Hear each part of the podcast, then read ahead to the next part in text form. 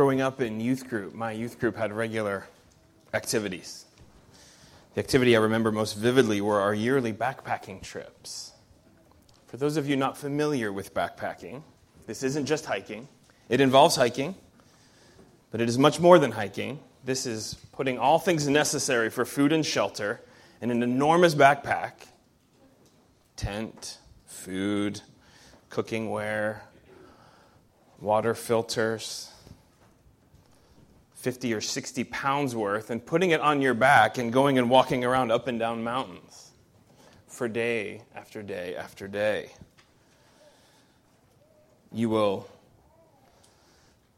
walk for miles, set up camp for the night, get up, put it all back in the backpack, and the next day do it again. The first backpacking trip I went on was when I was 14 years old. It was a nine day trip in which we hiked a 90 mile loop, averaging about 10 miles a day. Now, I, I, wrestled that year in high school, and so I know my weight. I was wrestling 90 pounds, which meant I had to stay under 90 in order to wrestle.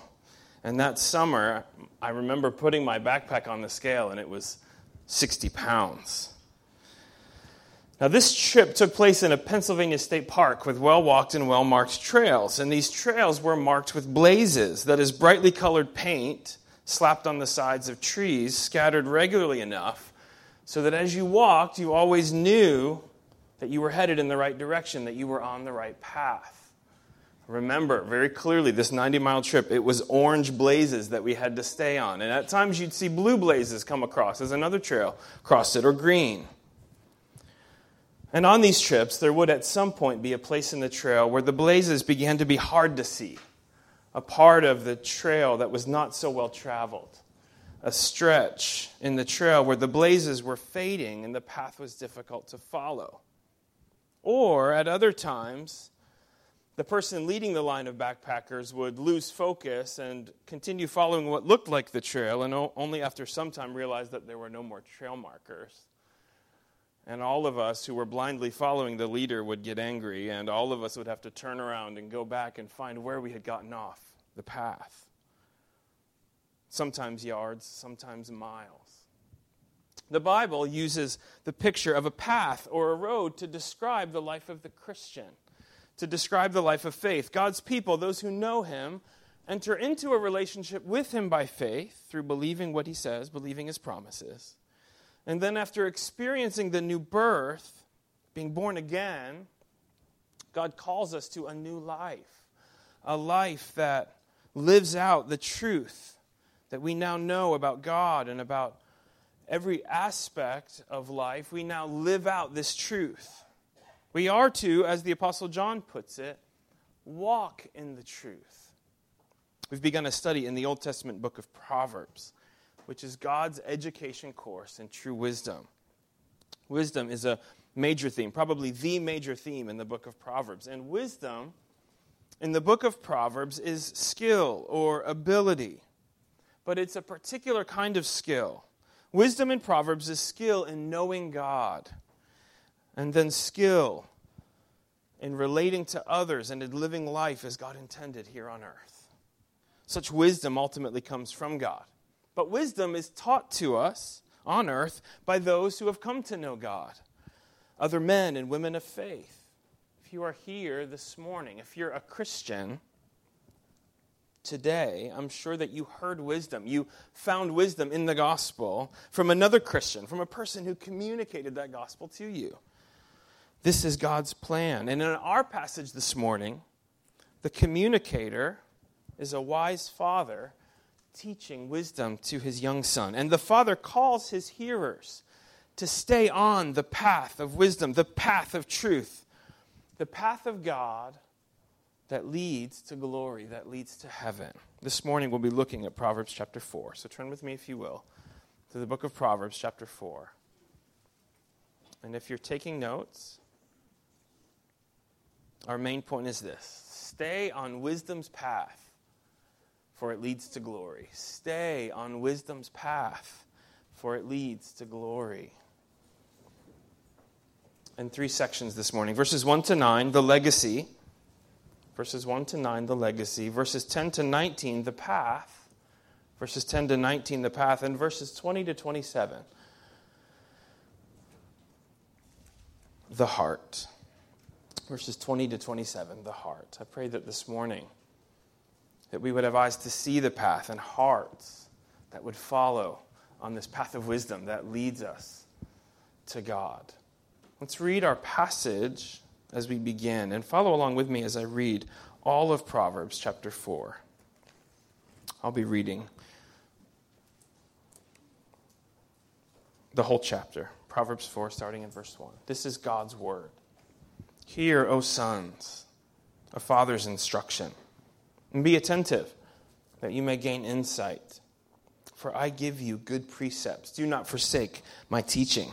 When I was a son with my father, tender, the only one in the sight of my mother, he taught me and said to me, Let your heart hold fast my commands. Keep my commandments and live. Get wisdom, get insight, and do not forget. Do not turn away from the words of my mouth. Do not forsake her, and she will keep you. Love her, and she will guard you. The beginning of wisdom is this get wisdom, and whatever you get, get insight. Prize her highly, and she will exalt you. She will honor you if you embrace her. She will place on your head a graceful garland. She will bestow on you a beautiful crown. Hear, my son, and accept my words, that the years of your life may be many. I have taught you the way of wisdom. I have led you in the paths of uprightness. When you walk, your step will not be hampered, and if you run, you will not stumble. Keep hold of instruction do not let go. Guard her, for she is your life. Do not enter the path of the wicked, and do not walk in the way of the evil. Avoid it. Do not go on it. Turn away from it and pass on, for they cannot sleep unless they have done wrong. They are robbed of sleep unless they have made someone stumble. For they eat the bread of wickedness and drink the wine of violence. But the path of the righteous is like the light of dawn which shines brighter and brighter until full day. The way of the wicked is like deep darkness. They do not know over what they stumble. My son, be attentive to my words, incline your ear to my sayings. Let them not escape from your sight. Keep them within your heart, for they are life to those who find them and healing to all their flesh. Keep your heart with all vigilance for from it flow the springs of life. Put away from you crooked speech and put devious talk far from you. Let your eyes look directly forward and your gaze be straight before you. Ponder the path of your feet. Then all your ways will be sure. Do not swerve to the right or to the left. Turn your foot away from evil. This is God's word begin in point one the legacy, verses 1 to 9. Look here at how the passage begins this father teaching wisdom to his son. We see here that there is a generational legacy that is being passed down. Wisdom as a legacy handed down, handed off from one generation to another. You see that he calls to his sons in verse 1 to listen and to pay attention to his instruction and to his insight.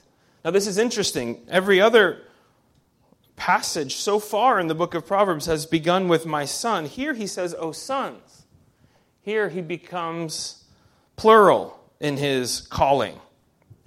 Now, did another son show up as he was speaking to a specific son, and all of a sudden he's speaking to sons? Well, I don't think so. I think what he's saying here is, oh, sons, because he has in mind the, the generational aspect of this legacy of wisdom. He's here speaking not just to this son, but he has in anticipation his son and his son's son and his son's son's son's son. The hope is that wisdom is passed down from one generation to the next, from father to son. This was always God's plan that there would be in a godly home a father and a mother that knows God, that relates to God, and then that is diligent to teach their children about God, to help their children understand who God is, who we are as sinners, before a holy God and how it is that we can know Him by faith in His promises and then walk with Him. It was God's plan for there to be in the home the establishment of the path of wisdom as children are taught, not just how to walk, but how to walk with God. We see this laid out in Ephesians 6 as Christian parents are called to raise up their children in the, the training of the Lord. We see this spelled out in the Old Testament for the people of Israel in Deuteronomy 6. That not only were they to love God themselves, but that they were to diligently teach the ways of God to their children from one generation to the next. The sad thing is that too often this doesn't happen. The parents assume that their children are going to pick these things up. And rather than specifically, diligently, and explicitly teaching things about God, like we see in this passage, to their children, parents too often are silent when it comes to the things of God.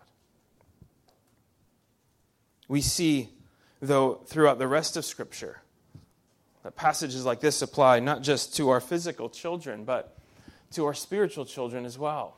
We see in the New Testament, in 2 Timothy, the Apostle Paul speaking to his spiritual son Timothy and calling him a, a true son in a common faith.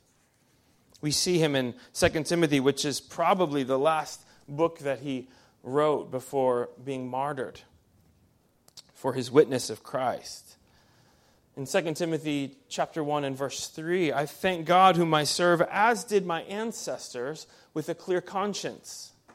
Here's Paul realizing that he is in a tradition of faithful ancestors, both physically as a Jew, but spiritually as he follows on in the, the generations of the faithful. And then he reminds Timothy of his own heritage, of a godly mother and a godly grandmother who had passed down the faith from one generation to the next. And he says in verse 5, I'm reminded of your sincere faith, a faith that dwelt first in your grandmother Lois and your mother Eunice, and now I am sure dwells in you as well. Timothy writes, 2 Timothy at the end of his life. And his concern is that this legacy of wisdom, this legacy of wisdom encapsulated in the gospel and in the apostolic teaching, is not lost as he is facing his death, but handed off from one generation to the next. And so in 2 Timothy 2 and verses 1 and 2, he encourages Timothy that what you have heard from me in the presence of many witnesses, entrust these to faithful men who will be able to teach others also. What is Timothy doing, or what is Paul and Timothy doing here? Well, there's a legacy that is being handed down, a precious possession that's being entrusted from one generation to the next. And the legacy is the legacy of truth, truth in the gospel, that must be guarded and protected and then handed down faithfully as it's taught in all of its uh, completeness. The whole counsel of God handed off from one generation to the next as you consider how this applies, realize that this applies for all of us as Christians, whether we are parents or not, whether we are spiritual parents, having led others to the Lord or not. We here in the church can be handing on the legacy of wisdom to those around us, those that know Christ and those that don't. As you think about the things that you are passing off and handing on to others, I'm reminded of the reality that, as studies show, our children are not going to remember everything that we teach them as much as we desire. And even as a pastor, I know that you're not going to remember everything that I preach and teach to you. One professor, D.A. Carson, said that he's found that the things that his students tend to remember are the things that he's most excited about. That is, while they're not going to remember every single thing that he teaches them in his classes. And I know this as a pastor.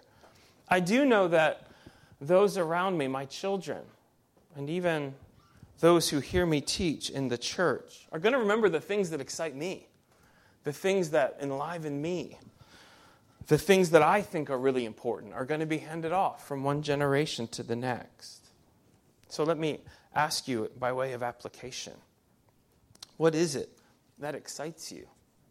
What is it that is in your heart? What is it that, if I were to ask those around you, your friends, your family, your children, What is it that you really love? What is it that really gets you excited? What is it that you think is of the utmost importance? What is it that you find yourself talking about, raving about, excited about, posting on social media about? What is it that you love and desire and think is of greatest importance? Those are the things that others are going to remember about you. But for those of us who know God, it is the knowledge of God that should be the most precious thing to us. And that's what's happening in this next section, verses 5 to 9 you see here that wisdom is being held up, not just as a legacy to be handed down, but as the most valuable thing. He, he gets excited with these commands and repeats them over and over get wisdom, get insight, get wisdom, get insight. Whatever you do, on the top of your shopping list, put wisdom, because this is the most precious thing. We think about the things that are most valuable to us they aren't the things that may cost the most in this world. But the most precious thing that we can have on earth is a knowledge of God, a knowledge of Him that is found in His Word and found as spoken among His people. It is the most important legacy that can be handed down from one generation to the next. And it is the most precious thing that God has given to us Himself, spoken in His very Word offered in the gospel and offered to come into a relationship with God Himself. This is more precious than anything else that the world has to offer. He seems to be repeating a phrase from the very beginning of the book, the, the theme book of the theme verse of, of the book of Proverbs, Proverbs 1 7, where he says, The beginning of knowledge is this, the fear of the Lord. But here he changes it. And he says, the beginning of wisdom is this get wisdom. In other words, yes, we must understand the fear of the Lord if we're going to have wisdom, but we must realize that a knowledge of God is the most important thing if we're going to get wisdom. Wisdom is described here as a woman. It's interesting, this metaphor is repeated throughout these first nine chapters of Proverbs. We have a, an older man teaching a younger man about the world and many of the things he's going to talk about throughout the rest of the book of Proverbs includes the importance of finding a good wife. It's the subject of all good fathers' conversations with their young sons. How to spot a good woman and how to be warned against a bad woman. But here, not only is the father holding out what a, a good wife looks like. He's holding up wisdom and using the image of a good wife as a picture of what w- wisdom is like. We've been learning in the biblical manhood and womanhood class how God has created man and woman equal in dignity and in our ability to, to image God, our, our ability to know Him and to reflect what He is like. But He has also made us distinct and complementary that men and women aren't exactly alike. They are created in order to complement one another and to work together with different abilities. But here, the, the woman is held out in her ability to give life and to promote human thriving. And wisdom is talked about here in this passage as wisdom being a woman, as, as something to get, to embrace, to love. And like a godly wife, she will bless you. Wisdom is like such a godly woman, like a godly wife or mother who blesses those that are in her presence, those who are in a relationship with her. I can testify to this as someone who's married to a godly wife. In loving my wife, I am blessed. In loving my wife, all of her goodness blesses me. I get all of the benefits of being married to such a godly woman as I embrace her and love her, she blesses me. You see that in verse 6. She will keep you, she will guard you. Verse 8, she will exalt you, she will honor you. She will place on your head, verse 9, a graceful garland. She will bestow on you a beautiful crown. This is what wisdom will do if you embrace wisdom, if you embrace a true knowledge of God. As we consider here the importance of wisdom. Another application for parents. I wonder what legacy you are pursuing, what it is that you would like to leave behind for your parents. You know that the most important thing that you can leave for your children is not money, it isn't a house, it isn't an inheritance of possessions, but it is true wisdom, the knowledge of God that will be a blessing to your children, not for a short time here on earth, but for an eternity.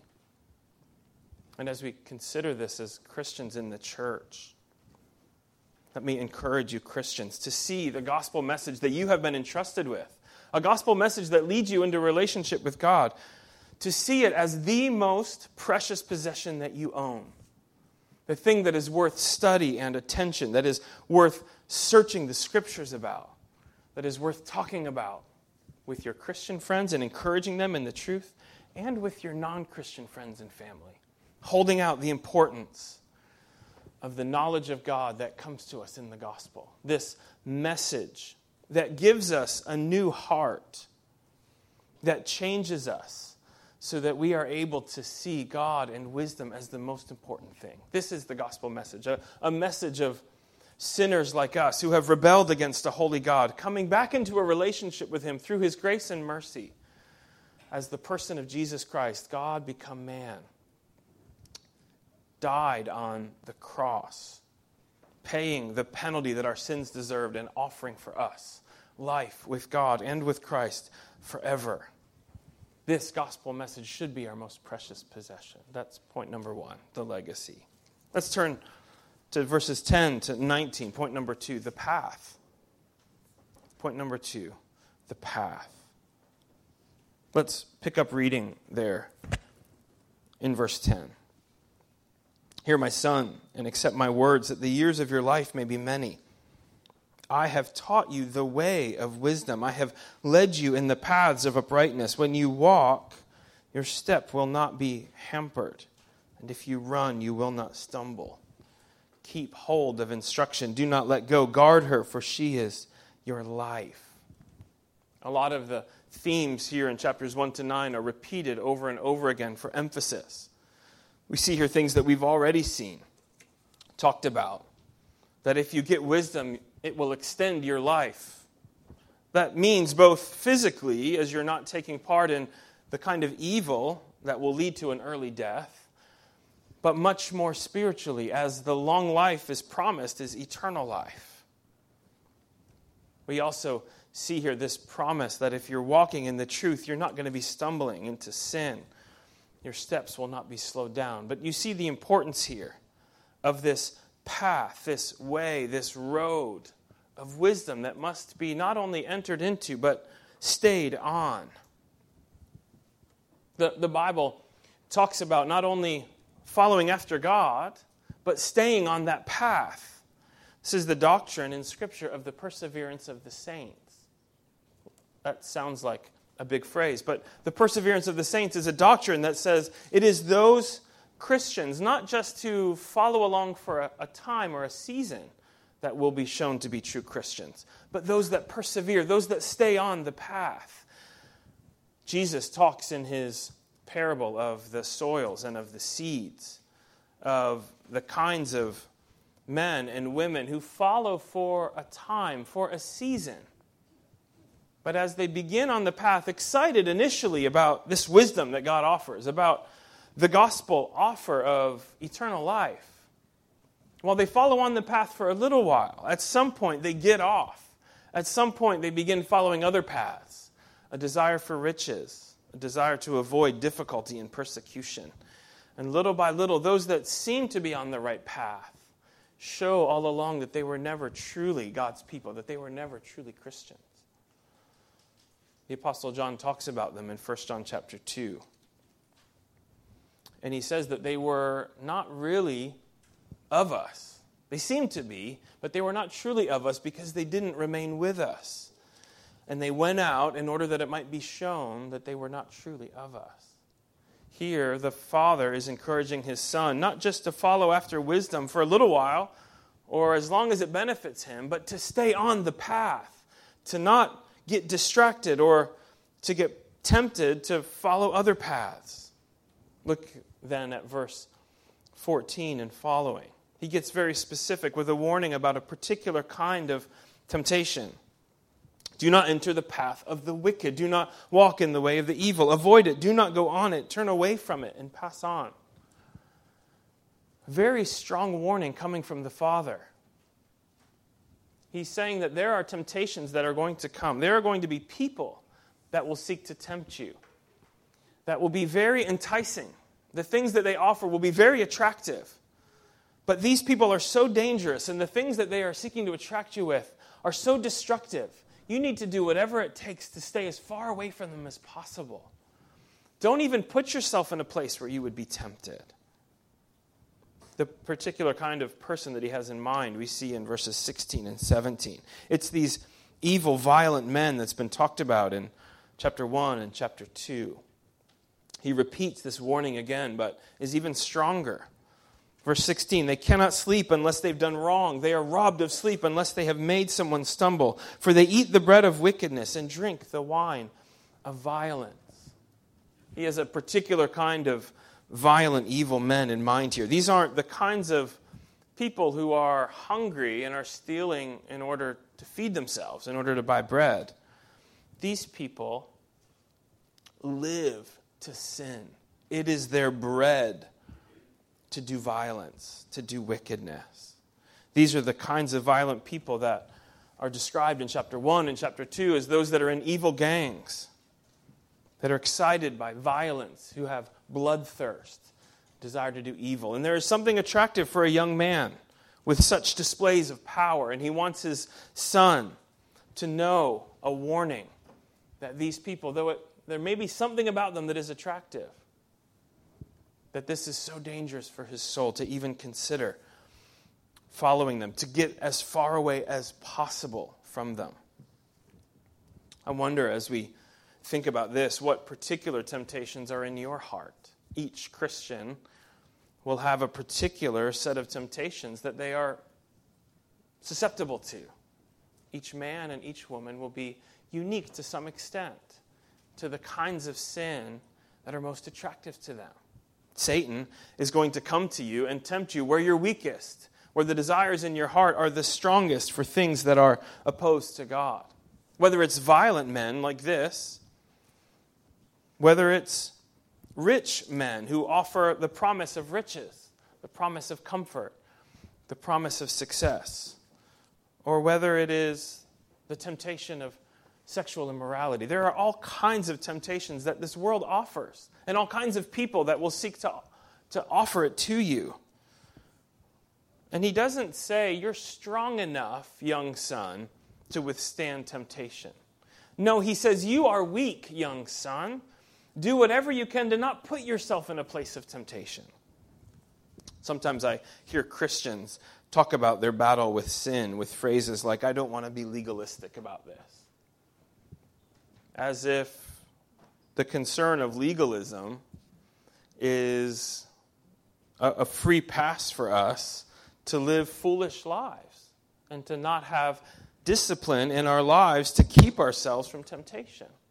Do you see here that rules are helpful for us at times as Christians to put things in our lives to prepare for a day when we might be tempted? that it's good for a Christian to have things in their lives to protect them from temptation. Whether it's accountability partners, that you give permission to ask invasive, awkward questions on a regular basis.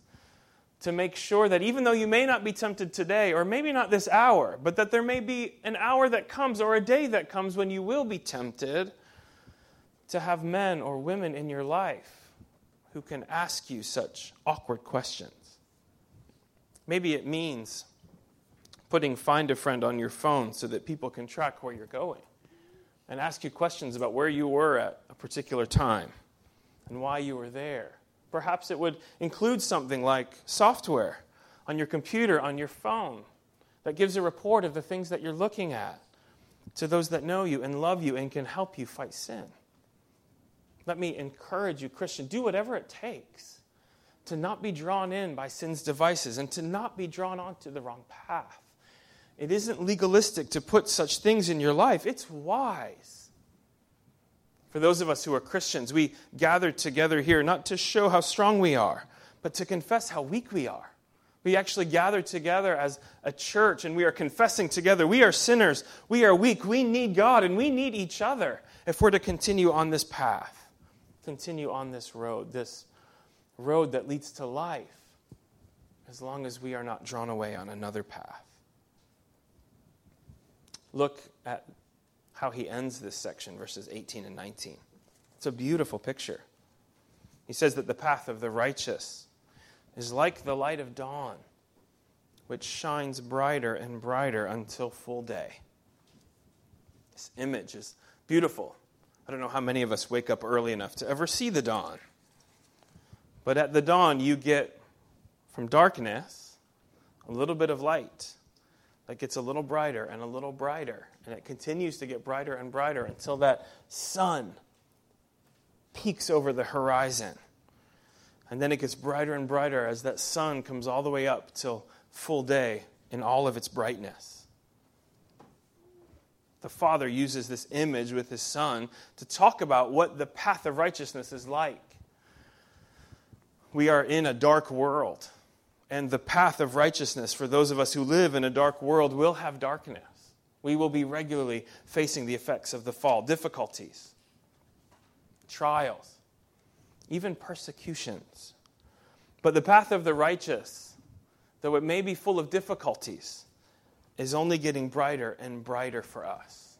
There is nothing, for those of us who know Christ, there is nothing of hell that we will ever experience. In other words, it's always going to get better for us as we're getting closer to home, closer to glory, and closer to eternity when we will, on that final day, see Christ in all of his glory, see him face to face not as in a mirror dimly, darkly, but face to face. When we will get to be with our Savior, when He will be the light of heaven, brightening us forever. The life of the Christian is only getting brighter and brighter. Yes, it will be full of difficulties and suffering and persecution and pain. But, Christian, if you're here this morning and facing such suffering and pain, let me encourage you. It's only getting better and it will only get better for you with each passing step as you follow on this path, this path that leads to glory. Stay on it because it only gets better. And the best thing is once we've crossed over from this life into the next. But look at the contrast here contrast between the righteous and the wicked. Though it may seem in this life that the wicked prosper, that the wicked have good things, better things than the righteous Look at this description, this poetic description in verse 19. No, the way of the wicked is like deep darkness. They do not know over what they stumble. The life of the unrighteous, the life of those who are wicked, who do not know God, they're only in the darkness. And the darkness is only going to get darker. They may feel like they are in the light and enjoying many good things in this world, but that is soon coming to an end. And while they may appear successful, they are in the dark when it comes to God. They do not know Him. They are foolish in their understanding. They are ignorant of the most important thing. They may have worldly wisdom. They may have wisdom when it comes to money, when it comes to success in the eyes of this world, but they do not have the light that matters the light of wisdom. They do not know God. And because of this, they are in darkness and will only ever be in darkness both now and forever. As you consider a passage like this, we think of how to apply it to our lives. I had someone ask me this week, why is the father telling this young son to stay away from wicked people? Shouldn't we be a witness to them? It's a good question. Yes, we should be a witness to those around us in this world. And we should believe that even the most wicked are not too far away from salvation, that they can't yet be saved. It's true. But we must remember that the person here that's being talked about is a young son. He's an adolescent or a teenager. He's not at a place to be strong enough to withstand spending time with such wicked people. He, there's more of a danger, more of a risk of him being led astray than of him being a help and actually leading someone like this to Christ. And when it comes to actually your evangelism, it would be better for you as a Christian to invite your non Christian friends to church or to spend time with you and other Christians than it would be for you to follow them into sin or into a bar or into a club, thinking that in that setting you're going to be able to be a witness or a light to them.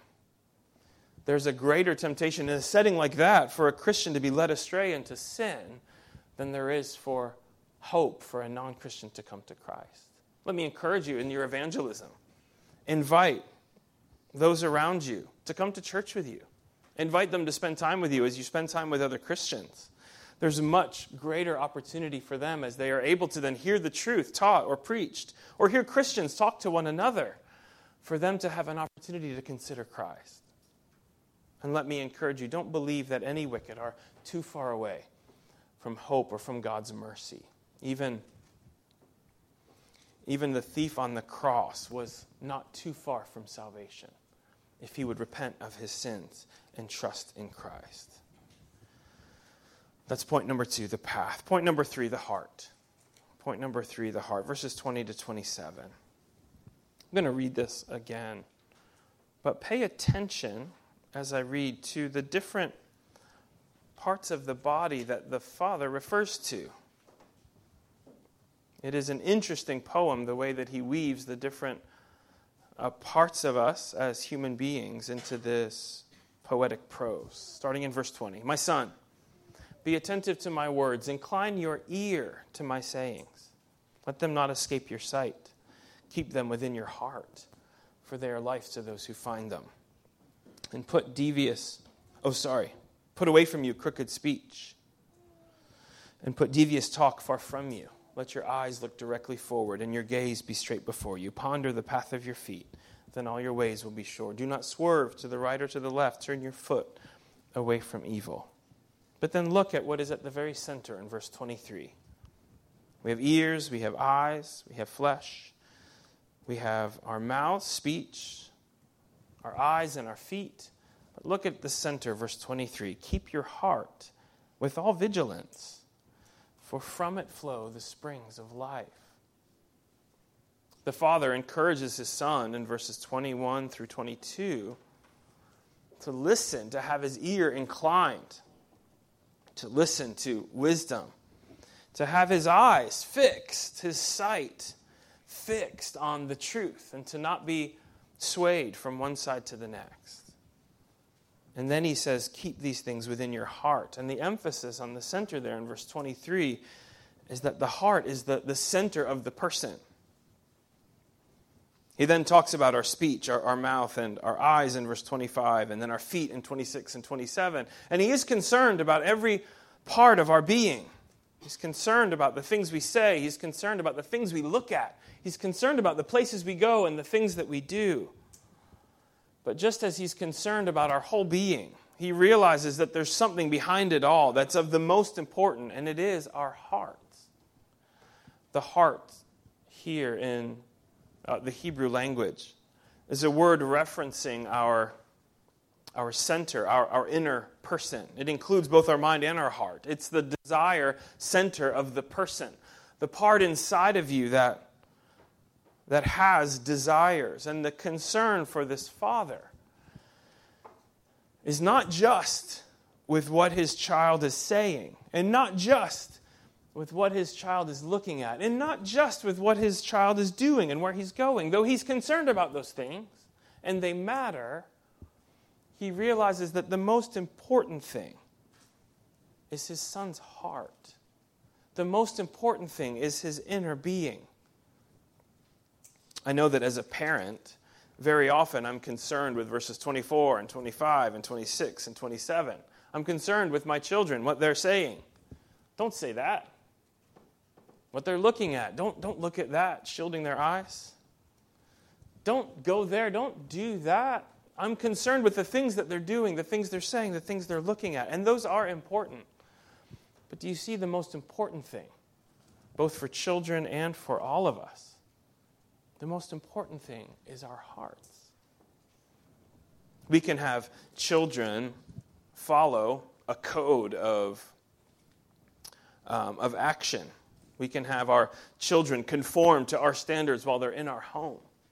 But if we lose their hearts, if we do not gain their hearts in the time that they're with us, none of those things are going to matter. Because when they leave our home, our children are going to follow their hearts. Their, their words, their eyes, their feet are going to go where their hearts direct them. You see, the most important thing for us, both as children and as Christians, is our hearts, our desire center, the things that we value with our hearts. This clearly is what Jesus picks up on in his teaching in the New Testament. He says things like, Where your treasure is, there your heart will be also.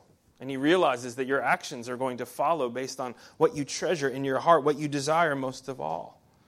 Or out of the abundance of the heart, the mouth speaks. The words of our mouth are simply mirroring the things that are inside of our hearts.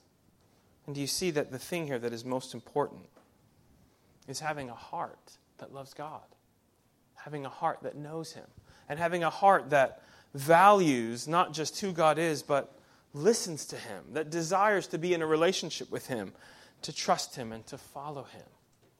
Those of us who love God we will have ears to hear His words. We will have mouths that speak the truth that we hear from Him, and we will have feet that follow Christ. There is here being held out for us a warning as well as a hope.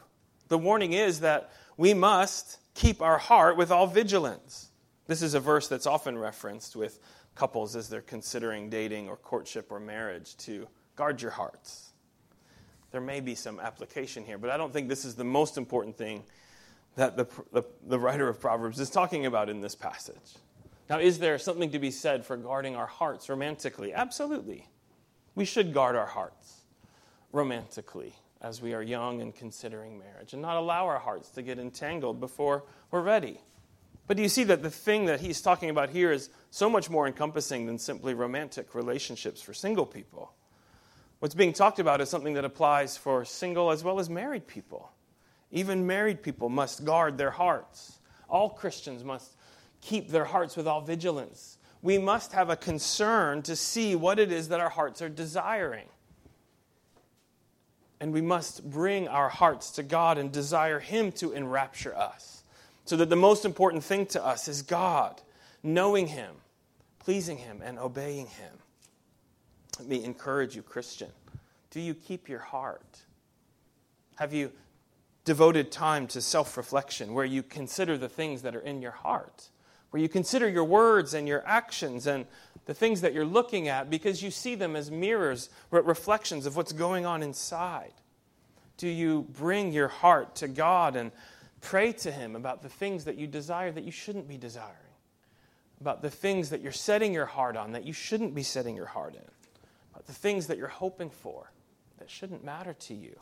And asking Him to create in you a clean heart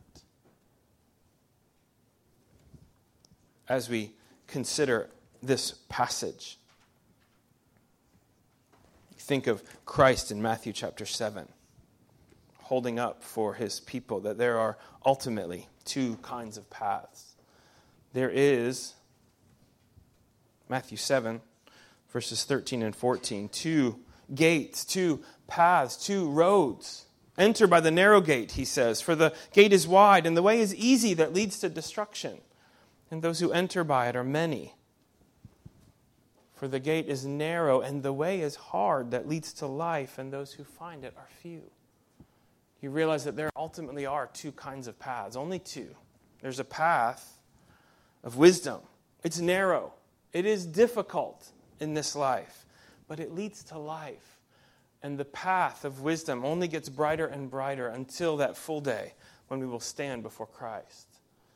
But there is a broad path, a path that's easy to go down, a path that is like swimming downstream, that everyone in this world naturally goes on. But that path, though it may seem pleasurable for a season, leads to death and darkness. As you look back at verses 18 and 19, this path of the righteous, Let me remind you that our Savior Jesus took the path of the righteous, but for him it was a path that led to darkness. It was a path that led to taking upon himself all of the darkness and the wrath that our sins deserved. He took a path, a path that led him to death, that led him to suffering and pain on our behalf. He took a path that led to suffering, to punishment, and to death, the darkness of death, so that we could follow him. And in following him, follow on a path of righteousness that does not lead to death and darkness, but only leads to light and to hope. Let me encourage you if you're here and you're not a Christian,